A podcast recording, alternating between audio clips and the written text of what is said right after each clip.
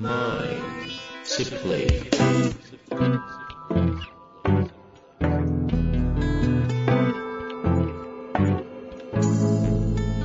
んにちは、遠藤和樹です。秋山条件地の経営者のマインドサプリ。秋山先生、よろしくお願いします。はい。よろしくお願いします。なんでニヤニヤしてるんですか？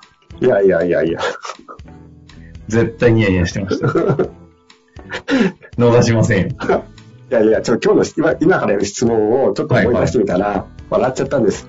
珍しいですね。質問事前に読んでるんですね、今回は。今ちょっと、あの、打ち合わせで見見させてもらったじゃないですか。はいはい。そしたらなんか、ああ、そういうことってあるよなと思ってニヤついちゃっただけです。そこ？いやいや、その話をされちゃったら、じゃあ、早くね、質問読まなきゃいけなくなっちゃいましたんで。はい。ご紹介しましょうか。ぜひお願いします。えー今回のご質問者の方は、えっ、と、幹部を抱えている経営者の方ですかね。一度ご質問だけですのでご紹介させてください。えー口では変わりたいと言っているけれども、本心では変わりたくないとしか思えない幹部がいます。ストレッチな課題を投げてコミットするかと思いきや、今までの延長線上でしかものを考えず、結局結果も出ないまま、できなかった理由を並べる始末です。本当に変わりたいと思っているいないのであれば、その前提で組織を作ればよいと思っていますが、本当に変わりたいのか、本当は変わりたくないのか、判断がつきません。一体どうすればよいでしょうか？という。ありますよね、こういうことって本当に。あーありますよね。いろんなフェーズでありますようね。んうんうん。なんだろうね。いろんな業種業界ありますけど、独立するとか、子会社化してほしいとか、呪い分けしたいとかいう感じの幹部が、結局しないんかいみたいなそうですねこ。ととか？うん。まあ、あとは、あの、私のところにも、まあ、ほとんどないけども、その、もっと僕は経営者として変わりたいんですって言ってるんだけども、いや、実はそう思ってないさそうな方とかね。あ、そもそもね、この、うん。マインド的にってことですね。うんうん。ああ、ああまあちょっとその辺の話から入ると面白そうですけど、どうなんですか？この変わりたい、変わりたくないの境目というか、なんとも言えない。えっと、まず、どうやって判断するかというと、行動がその人のマインドを表現することって多いじゃないですか。うんうんうん。だから、まずはその行動を見てあげるといいと思いますよね。例えばですよ、あのーこう、ちょっとニュアンスずれたと出るかもしれませんが、タバコをやめたいと言って吸ってる人は、タバコを吸ってるという行動の方から物事を判断していった方がいいと思うんですね。うん。まあ、でもあれはニコチンではまた話は別なのかな。ただ、まあ、例えば。うん例えばですうんうん。なので、ここで私がこの方、リスナーの方、リスナーじゃない、あの、質問者の方に言いたいのは、そのことでこの人がちょっと悩んだり、ああ、ちょっとめんどくさいなとか、どう扱っていいかわからないなっていうところにフォーカスしたいんですよ。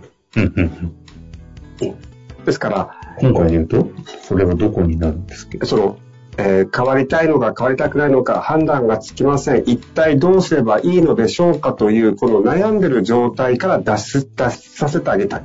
なるほど。この方をですね。うんうん。だから本人にとってはですよ、その変わりたいか変わりたくないかは本人が決めることじゃないですか。うんうん。大切なのは、そのことでその、この方が、経営者の方が本来の仕事に集中できないとか、気になっちゃってるというところに課題設定したいんですよ。ああ、でも確かに変わりたいか変わりたくないかって言ったら多分両方本音ですよね。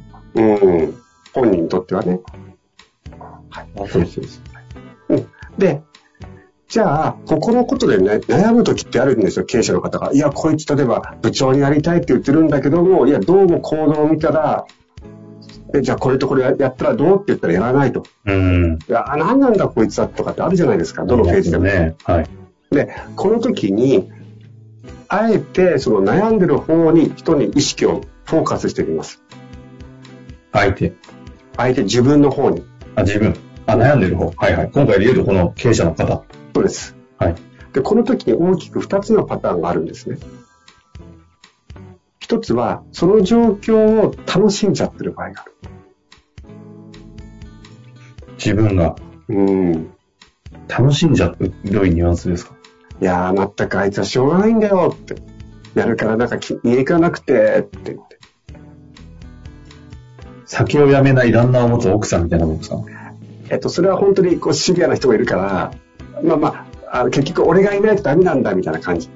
ああ。いや、なんかちょっと、もうちょっとニュアンスの柔らかい、あの、ああんたどうせやめるやめるってやめないんでしょって言いながら、あ、それを。そうそうそうそう。その、なんていうのかな。まあ、簡単に依存というかね。うん。だって、どうでしょうね。その方が本当にどんどんどんどん上がっていくというよりも、まあ、あいつはか、と言っても可愛いとこあんだよね、みたいな。うーん。はいはいはい。突き放せない。っていう感じの、その、その状況を楽しんじゃってる無意識があると。うん。これはあえて厳しい言い方をするとね。はいはい。ありそう。そこから、いや、この人はもうやろうと思ってもやらないから、パッと切ろうとかっていう感じにならない。その、いう。でもう一つは、期待ですね。どこかで、とは言いながらどこかで変わってくれるんではないかと、本気で部長になりたいとか、本当に子会社の社長になりたいって思ってくれるんじゃないかなということを、まあ、淡い期待をしてしまってる。ああ、こっちの都合での期待ってことですか？ああ、鋭いな、その後に自分のためにって足そうと思ったんです。ああ。で、これは、まあ基本的に相手の問題ですよ、まずは。相手が逃げ切らない、決めきれないという。ただ、うんうんそこではなく、私はこの質問者の方をサポートしたいので、うん、うん、うん。なので、そういうことを考えると、この2つの視点で自分のことを一体探ってみてほしいんですよ。なるほど。あ、全く、まあ、出来の悪い息子を持ってしょうがないわねって言ってるような状態になっていないか。うん、うん。もしくは、ね、えっ、と、こちらの都合でその人が、えー上に上がりたいということを期待してはないだろうかと。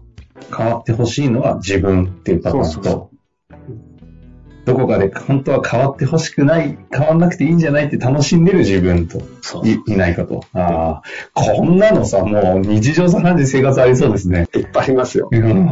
これはありそう。だって特に経営者でチームを持ってる方であれば、そういうこのマインドにはどうしてもなってなってしまう。はいはい。なってしまうのももっともだってことを受け入れながら、この状態になってる自分に気づき、そこから出していかない限り、ずっと気になってますから。なるほどね。部活の顧問でいきなり日本目指すような選手が出始めちゃったらこ困りますよね。ただ変わんないでくれ、みたいな。俺の生活土日なくなっちゃうぜ、みたいな。そうそうそうそう。でいきなりね、社長は本当に日本一の会社を目指してるんですか？って覚醒しちゃったりしてね。なるほどね。この心理はそうですね。この質問の方の、この方の状態としてその二つ。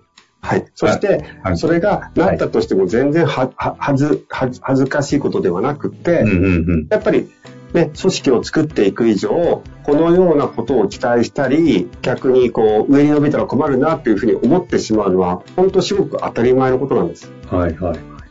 で、それを受け取った上でです。で、受け取っていただけたら、じゃあ、あなたが本当に経営者としてとか上司として、どこに立たなくちゃいけないんでしょうかどこに向かわなくちゃいけないんでしょうかっていうところにもう一度ゴール設定を見ていく。うんうん。そうすると、本当にこの会社を発展させなくちゃいけないと。そこにコミットするならばですよ。その方がやってるように、あ、変わりたいんですねと。じゃあ、これとこれをクリアしたらそうなりますよという条件を与えて、うんそれをクリアできなかったら、そこまでですよ。今は。なるほど。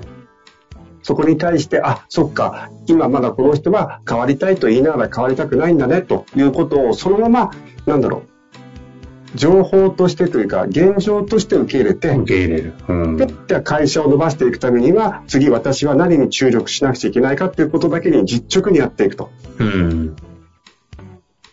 そうすると、まず2点教えていただいた楽しんでるんじゃないかうん、と、期待してるんじゃないか。期待してるんじゃないかのセルフチェックをした上で、じゃあ改めてそのセルフチェックの後に何を目指すんだっけっていうところ、まあ、この番組でいうアウトカムのところですかね。そうですね。自分が経営者としてのアウトカムのためにそこに行くことが重要。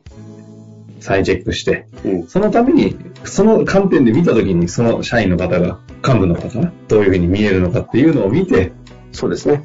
考えそうていく。すると、多分ですよ、私の想像では、うんやっぱり、じゃあ、あな、あの、お前何言ってる口ばっかりっていう必要ないじゃないですか。あ、分かったと。じゃあそこを目指したいんだと。じゃあこれとこれをクリアしなさいと言って、それをやらなかったら、一言、あ、残念だなと思うだけですよ。なるほど。でも本当に、確かに期待を本当に、こっちが、こっちの都合でしてないんであれば、うんそこのダメだったものが、あ、ダメなんだなって受け取れますよね。残念だなぐらいはいいと思います。うん本当は君に頑張ってもらいたかったのに、長年やっていてくれたから上に行っていただけた、もらいたかったのに、残念だな。はい、次と。なるほど。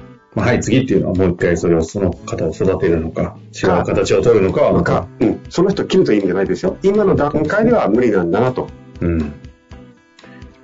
なるもう、なんか今回この件、非常にもうこれ以上聞くことがないぐらいに、こう、バチコーンと回答いただきたなというふうに思いますし、はい日常起きて、うん、他人とに対して、え？って思っちゃった時に、一回自分に問うわけですね、今の話を。そして改めて何を向かうんだっけなと、アウトカムを確認すると、はい。確かに突破口見えそうだなというふうに思いましたので、今のプロセス、ぜひね、結局自分に向かうんかいっていう厳しいお一言だったなという感じもしますが、はい。ぜひぜひ活かしていただきたいと思います。はい。ということで、今日も終わりたいと思います。秋山先生、ありがとうございました。はい。ありがとうございました。本日の番組はいかがでしたか？番組では秋山城賢治への質問を受け付けております。ウェブ検索で秋山城と入力し、検索結果に出てくるオフィシャルウェブサイトにアクセス。その中のポッドキャストのバナーから質問フォームにご入力ください。また、オフィシャルウェブサイトでは無料メルマガも配信中です。ぜひ遊びに来てくださいね。